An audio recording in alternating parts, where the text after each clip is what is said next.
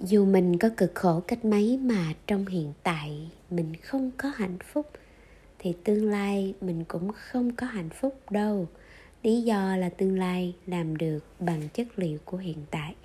Ngày hôm nay, nếu bạn mỉm cười được, thảnh thơi được, an trú được trong hiện tại, vui hưởng được từng bước chân, từng tách trà từng nụ cười thì cái vốn liếng hạnh phúc ngày hôm nay sẽ làm ra cái vốn liếng hạnh phúc cho ngày mai. Thiền sư thích nhất hạnh.